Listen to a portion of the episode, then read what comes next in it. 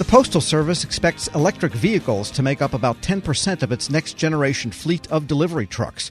But a group of House Democrats has introduced legislation that would push the agency faster off fossil fuels. USPS awarded that delivery vehicle contract last month, but lawmakers say the award misses an opportunity for the agency to save on long term transportation costs. Here with the latest, Federal News Network's Jory Heckman.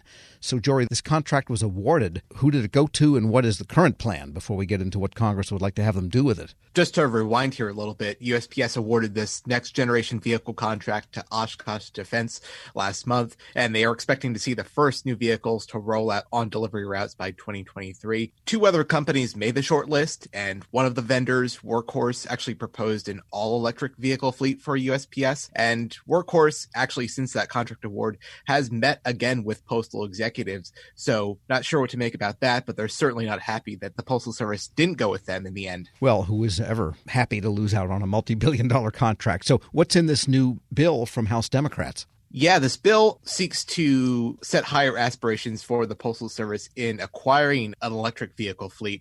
The bill would give the Postal Service $6 billion to replace more of its decades old vehicle fleet and move them more towards a path that is electric and zero emission. The bill would require the Postal Service to have at least 75% of its delivery vehicle fleet be electric or zero emission. And it also sets some longer term goals for the agency. By 2029, the bill would require the Postal Service to make sure that at least half of its medium and heavy duty vehicles are electric or zero emission. So think of the big kind of 18 wheelers that go between facilities and post offices. And by 2024, the bill would actually prohibit the Postal Service from going out and buying non electric heavy duty vehicles. That sounds ambitious because you can't buy one now at all, right? Yet there's no electric heavy duty interstate transport type of truck. They don't exist. Not as far as I'm aware. Maybe in Elon Musk's drawing boards or demonstrations, but I don't think there's anything on the market yet.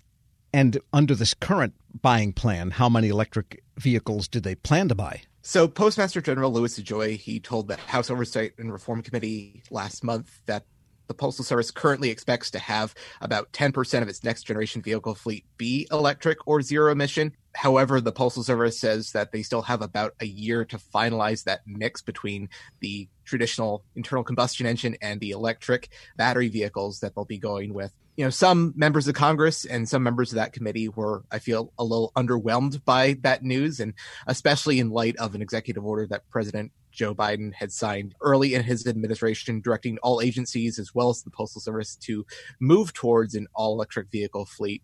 Keep in mind that was in January, and the Postal Service has been working on this contract for years and years now. So they certainly weren't in a position to turn on a dime and adjust and follow that executive order in a matter of days and weeks. Sure. So Congress didn't like the current new contract award then? They were a little underwhelmed by the situation. Uh, Congresswoman Jackie Speier, Democrat of California, is a co sponsor of this bill that we've been discussing. She cited a General Services Administration analysis showing that when you compare apples to apples, the life cycle costs of an internal combustion vehicle versus electric vehicle, they're pretty much equal at this point, and that the electric vehicle is only going to trend downward as batteries become cheaper and more affordable. But DeJoy said that analysis doesn't consider all of the costs involved for electric vehicles. The cost per truck is a little misleading because it's really the cost of infrastructure, the electric infrastructure around the nation that we would need to implement. Yeah, that's right. They have to charge the darn things, and that infrastructure is not in place. Actually, when you think about the Postal Service and its nationwide infrastructure of post offices,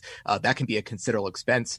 Meanwhile, you also heard from Congressman Jimmy Gomez, also a Democrat from California, saying that Congress would push for more and push the Postal Service to move more towards electric vehicles. Congress is going to be supportive of trying to get electric vehicles in the in the postal service fleet. And we also understand that's park infrastructure, and we can take that into consideration when we allocate resources. I think you should take a harder look on what kind of fleet we're going to be using, especially since the the issues regarding climate, the climate crisis, are just just growing. All right. And uh, meanwhile, that's unresolved at this point, I guess. That bill is not passed. It's just a proposal from the House Democrats. How about the USPS workforce? What's some new developments there, Jory? We had heard from the Postal Service something that they had teased just last summer the idea of offering early retirements, voluntary early retirement authority to non union employees at the headquarters level, as well as at area and district offices. This offer doesn't come with any kind of buyout or monetary incentive, but employees who do accept the offer must do so by April 16th for the retirement to take effect by April 30th. This is part of the Postal Service's broader scope of cutting costs where they can and this offer isn't being offered to union employees at all. So this means that non-union people can retire now. There's no cash incentive. Do they at least get their full pension equal to what they would have gotten if they'd worked until retirement? That's the idea, and that's really the only upshot that they would be getting from this as far as a benefit perspective. For employees to be eligible, they would have to have at least 20 years of federal service at age 50 or would have to have 25 years of federal service at any age to be eligible. All right, so I guess they could get a second career fixing electric vehicles. Federal News Network's Jory Heckman, thanks so much. Thanks, Tom. Check out all of his postal stories at federalnewsnetwork.com. Looking for holiday gifts for less?